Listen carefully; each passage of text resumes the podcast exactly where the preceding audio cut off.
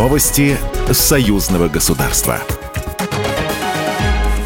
Здравствуйте, в студии Екатерина Шевцова. Реализация союзных программ России и Беларуси определяет принципиально новый этап экономической интеграции двух стран. Об этом заявил государственный секретарь Союзного государства Дмитрий Мезенцев на встрече с президентом Беларуси Александром Лукашенко, передает Белта. В начале беседы Дмитрий Мезенцев высказал огромную благодарность в адрес главы белорусского государства за внимание и поддержку, которую он вместе с российским лидером уделяет актуальной союзной повестке. По итогам встречи с главой государства Дмитрий Мезенцев рассказал журналистам о повестке предстоящего заседания Высшего государственного совета. Это в том числе и вопрос об итогах торгово-экономического взаимодействия за отчетный период, а также доклад правительства правительств о том, что сделано по реализации 28 союзных программ.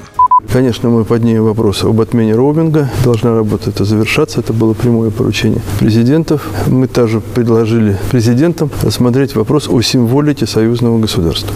Убежден в том, что те поручения, которые будут даны, они позволят коллективным общественным мнением определить тот э, флаг и тот гимн, наверное, который будет соответствовать тому этапу отношений, который есть сегодня между Беларусью и Россией повестке заседания также будут вопросы, касающиеся бюджета союзного государства и нового формата реализации нормативных актов, регламентирующих деятельность Беларуси и России в рамках союзного государства.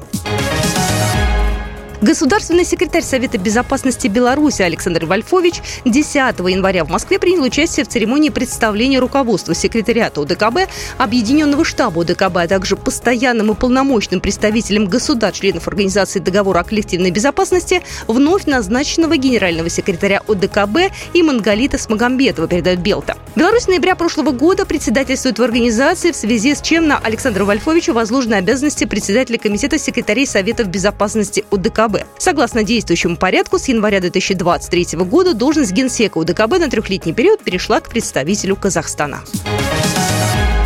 Пентагоне не видят у Беларуси намерений вступить в военный конфликт на Украине, заявил высокопоставленный представитель американского Минобороны, комментируя предстоящие совместные летно-тактические учения Москвы и Минска, передают РИА Новости. Ранее в пресс-службе Минобороны Беларуси обратили внимание, что с 16 января по 1 февраля пройдут совместные летно-тактические учения с авиационными подразделениями вооруженных сил двух стран.